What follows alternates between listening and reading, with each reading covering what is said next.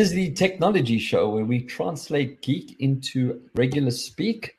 It is Thursday. Um, there have been holidays, there's been citizenship ceremonies, there's been religious holidays, there's been Queen memorials, um, there's been people going overseas. I'm going overseas. There's just so many things going on that trying to keep a regular time is not going to happen for the next month, unfortunately. But the show must go on. So it is Thursday at nearly two o'clock and we're live. So, as with everything, let's get straight into it. Uh, share up my screen, and we're going to go into things with a Z. So, about a year ago, and I say about a year ago because I think it was December last year, I reviewed this product. This was the uh, CarPlay Lite A um, from a company called Coral Vision. So when they reached out to me, and basically, as you can see from the pictures, if you're watching, if you're listening, I'll just quickly talk through it. It it's about a seven or eight inch device that you put into your car, and it gives you um, Apple CarPlay or Android Auto. As I said, the show was about the middle of December last year. You can go and find it on any of our, our um, channels Facebook, Twitter, LinkedIn. Um, and basically, yeah, a car that had that was analog could now be fully featured I have been using this up until now. And the only reason I've stopped using it is that Coral Vision reached out to me and said, We have this new product that we're launching. Would you like to try it? So I sat there for a second. I was like, Let me think about this. Hell yeah. So let's go into the R9 Magic Mirror CarPlay Dash Cam. I think I got that right. So if you're watching, you'll see that what it is is it's an attachment that goes onto a rear view mirror. Um, it has a built-in camera as well, so it acts as a dash cam. But the mirror side of it, the part that you look at, has um, a digital screen, a full digital touchscreen. So you can run all your CarPlay or Android app, uh, Auto apps um, by touching the mirror, and you've still got your rear view. So you say to me, Brett, how does this work? How do we see out the mirror? Well, this is the thing. Let's just start with some of the initial requirements. You do need to install a rear view camera. Um, as this device clips over your mirror, you do lose your mirror. Now, for me personally, this is great because I've actually put the installation into Gail's car. But whenever I drive her car, she always turns the mirror so she can look at her makeup um, because the visor doesn't have a, a passenger seat mirror. It's the most frustrating thing in the world. Well, she can't do it now because if you turn the mirror, there is no mirror. Everything is fed through from the camera outside. So you do need to install a rear view camera. Um, for those of you that know me, and as someone who is very proud of being a techie, I'm not really so good when it comes to actually installing things and and wiring and all those good things. So if you're looking, you'll see on the on the picture, I've got wires hanging down from the mirror. Those probably should have got, well, the one has to go, down, well, actually can go up and around because it's a cigarette lighter for power. And reading through the manual, I see no reason why you couldn't actually hardwire it into the battery. I'm definitely not good for that. But the second wire, which um, is hanging down, um, that is the, I'm trying to think what that is. That's the USB C charger. So you can actually charge your phone off there as well. You can hardwire your phone. You don't need to, like the original device that I reviewed, it does work wirelessly as well. But that wire could also have been tucked up and uh, hidden away quite nicely along the roof or inside the, the roof. So without the camera, you're not going to be able to use this as a mirror. Now, I stand corrected, but a rear view mirror is actually not a legal requirement to drive a car. If you think about a lot of the big trucks and buses that they don't have rear view mirrors, they've got side mirrors, but they've got people and payloads in the back so they can't see. So, you know, if you don't use your rear view mirror, which I don't advocate, um, you could get away without putting in the camera. I've put the camera in, arguably not probably not the best installation I've ever done, but if you are looking at the show or watching the show rather, you can see that's actually the view from outside. Now you can actually make it full screen. So you can have either the maps, which I've got up at the moment, full screen, or you can have the um, rear view full screen. Um, there's actually just another shot showing you now. I'm playing the, the music side of things as well. So you've got the Apple Music. But this was also a really cool function. They are both cameras. So the dash camera is recording the front. The one on the left is the front, looking out down past the units where I live. and the camera on the back is recording from the back. And you can see I've just done it. It's actually got a time and date stamp there. This was on on Saturday, 8th of uh, October, Sunday. I don't know. It was some day over the weekend. So um, there it is. And the camera button's there so you can actually take a picture like you would expect with a normal dash camera function. Really great, really pretty easy to put in. As I said, if you if you're not technical, you might want to actually get someone to um, to help you with the installation.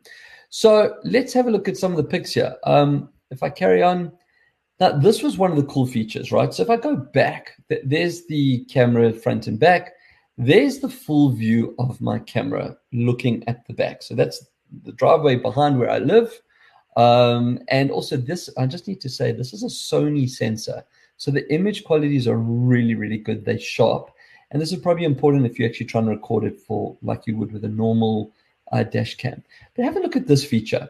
You see the little slider there? There's an up and down slider. Now, I think I've actually recorded it. Um, there must be a play button here somewhere. There we go. You can actually tilt the, the view of the camera, both front and back. This is the back camera. So I can actually, so there's a hedge behind me. If I wanted to, and I've got beep, beep, beep in my, in my car, I could actually tilt the camera down to see if there's anything there. And again, this is front and back, that feature works. I think that's really cool and well thought of. And I tell you why I say that. It does have reverse assist, like where it shows the lines, but that needs to be um, wired into it's either the reverse light or you have to trail it back to the reverse gear. I'm not sure. I didn't bother finding out because I am not going to do it because I'm already challenged when it comes to installing wires. The last thing I want to do now is try and put something on the wrong wire somewhere and then maybe break it. Again, I could probably Google it, probably get someone to help me. Um, but I just wanted to play. So I don't really, I'm not too perturbed personally if I don't have those um, reverse lines on the camera. Never had them before. And I'm quite happy to just listen to audio side and I can even pan tilt if I need to. So yeah, um, I did mention the second wire in the picture that's going down um, to connect to your phone. It has FM transmit and full Bluetooth. So you do not need to hardwire your device. The only reason I do advocate for hardwiring is that I only have one cigarette port uh, without an adapter in my car. So because the charger or the power um, is being used to power the Magic Mirror, I don't have another one to charge my um, phone. So that's where this becomes quite handy is that because you're using maps and because you're using music, it is actually using battery on your phone. So by plugging in the phone and hardwiring, you actually keep your phone charged as well.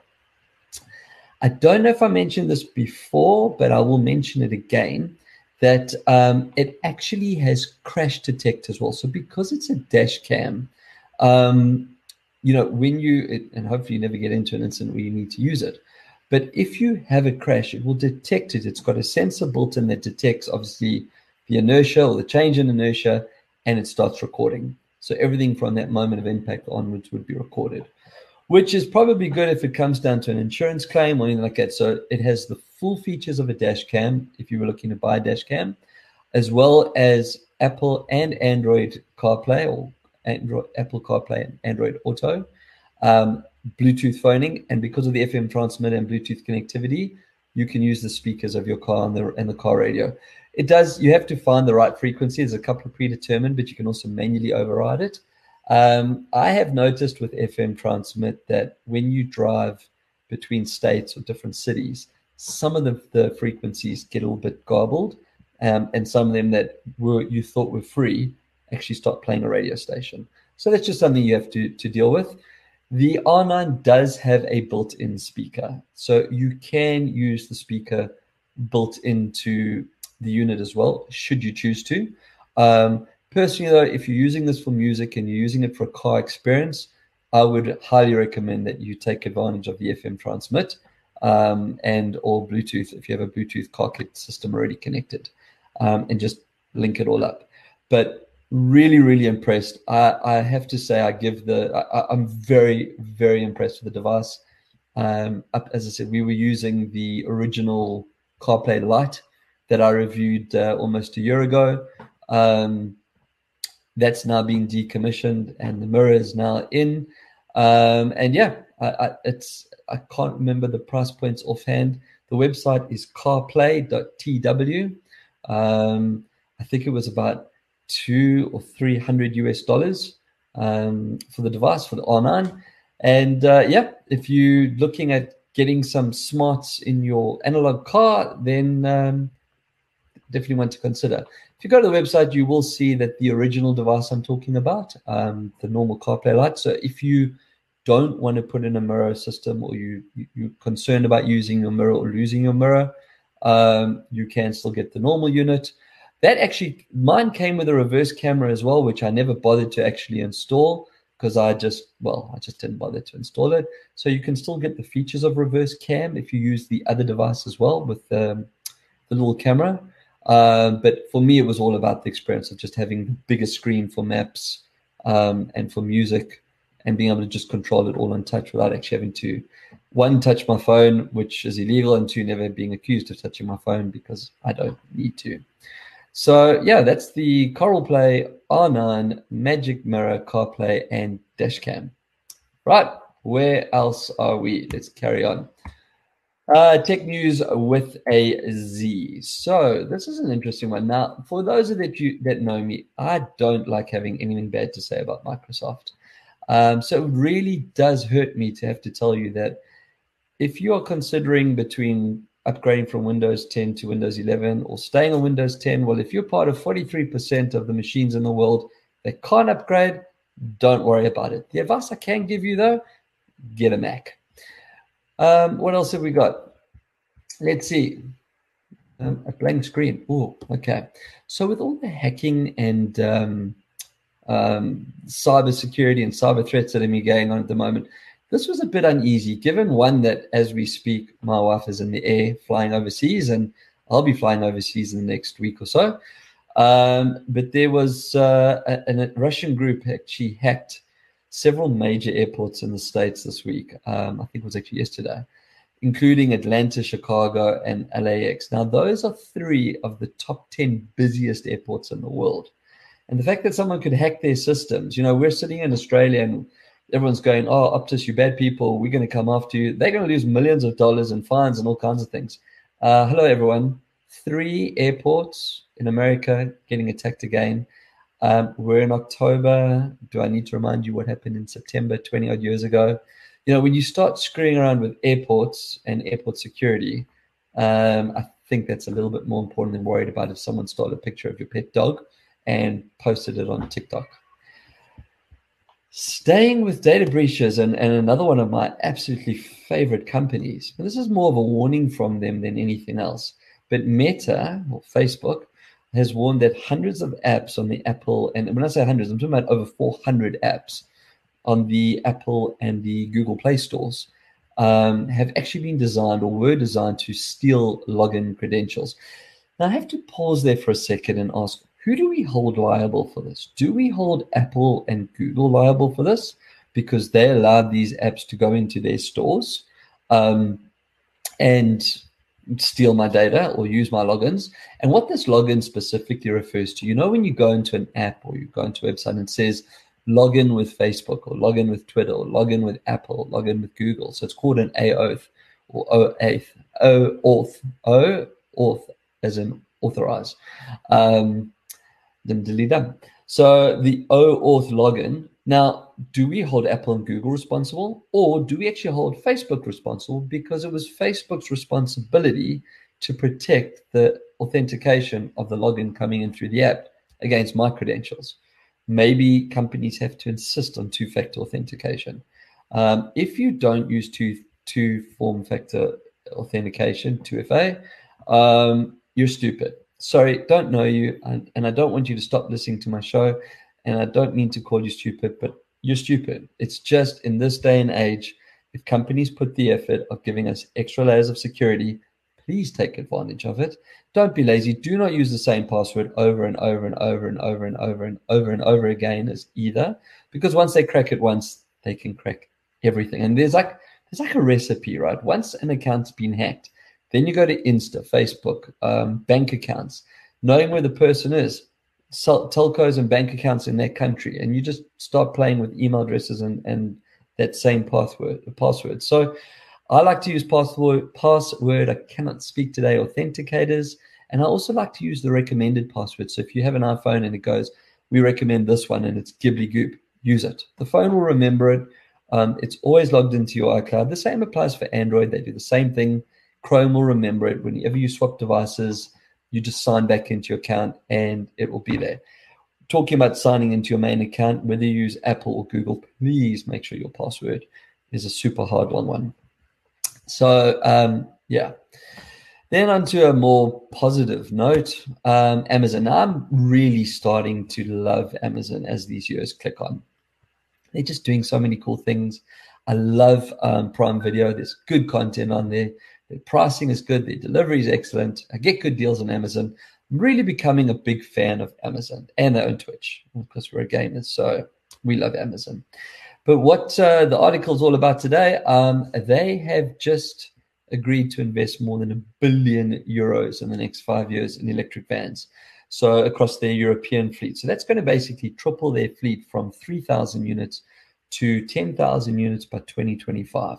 That's a great initiative. Um, and, you know, it's one that I hope other companies follow as well. With this move to going green and electrifying everything and EVs, um, shout out to Alon, who has a Tesla, and I'm very jealous. Uh, but anyway, um, you know, when big companies who are actually responsible for a lot of the delivery and a lot of the movement uh, are, are putting in the effort, then I think we all can look at it as well. And there's lots of initiatives and government grants um, to help subsidize the cost of EVs. So yeah, give it a, give it some thought in your next vehicle purchase. Right, so that takes us to the end of um, tech news, and uh, we are. Are you game? Okay, so I didn't play any games this week. Well, I, I mean, I played some of my normal games, but I didn't play any new games this week, purely because I was suffering from FOMO. So Australian Esports Week was on in Melbourne this week and last week, sorry, and um, culminated into the weekend of PAX um, which is like cosplay and gaming and influencers, and it's just it's just awesome geekful. If you're watching the show, you can see a screen there with all those things all the independent games that are available and people dressed up, and it's just yeah, I had I had massive FOMO, but I just couldn't get down to Melbourne. Um, so it is what it is. Hopefully, I'll be there in 2023. But um, so because of that, that was my RU game this week. I was watching other people playing games. I watched some of the live streams coming through from both the um, firesides and panels as well as the gaming. So yeah, I did game through someone else's eyes, um, and I will be there for 2023. So Q and A. Um, do I have a question? There was a question that came through, and it's actually oh, there isn't. I'm kind of making up this question because it was well, okay. So Gail is about to land overseas as we speak. My wife. I'm traveling next week. She asked me the question. I thought that would make a great Q and A for the show, given that she's traveling and I'm about to travel. So I thought I'd share one of my travel tips. So I'm going to be traveling, and as you know, there are many chargers. I mean, if I look at my desk now, I've got micro USB still, Apple uh, Lightning port, USB C, and I have one device on my desk that's got a bespoke connector for my glasses, for my Lucyd glasses. So I've got four different charging requirements if I move from this desk. And then some of them the same, like my headset's USB C, and so is the watch. Um, uh, my battery pack is USB C as well. So some of them share it. So here's my solution I have a really cool battery pack. It's a 10,000 milliamp wireless charging battery pack that will charge while it charges. It's from Mophie. Um, I have actually reviewed it, I think, on the show before. So basically, what I do is I take that with me with a with either a squid. So this is a squid. Um, you know, it, has got a USB C on the one side, a USB A on the one side, and then multiple uh, connectors. So I've got there, I've got micro USB C and Apple.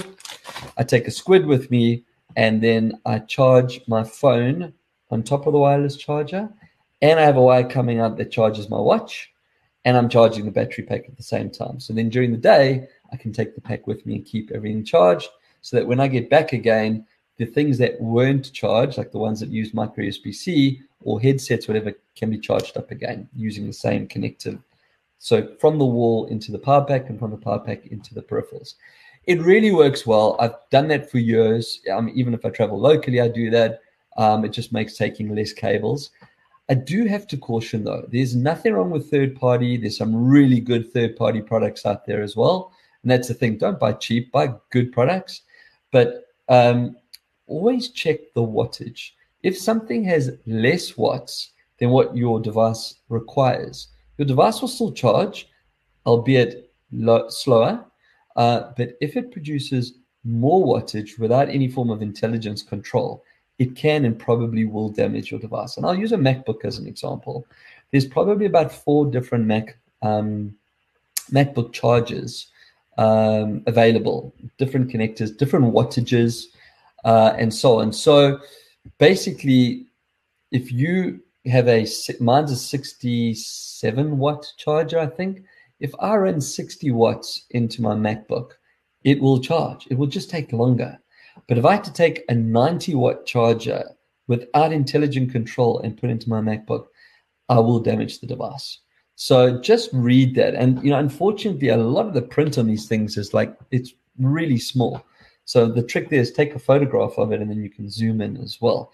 But um, yeah, I like to travel a lot. I will be going with two adapters, um, one with, with two ports. One will charge my my power pack, the other one will give me an extra dedicated cable for something, and then all my devices will charge on it wirelessly or with it remotely after the fact. So hopefully that helps you. As I said, it was a, I did the same thing for Gail. That's how she's left. She's got the same, and Kate and I will travel the same way. So there we go. So that brings us to the end of Q and A. Again, sorry I didn't make Wednesday. Uh, I might not make next Wednesday either, but I am playing with some incredibly cool tech at the moment and have been for the last week. That's also why I actually didn't game now that I think about it. Can't really tell you what it is, but I will be reviewing that on, on the next show. So, uh, yeah, I think that takes us to the end of it. So, only one thing um, until next time, keep your screens clean and your knobs shiny.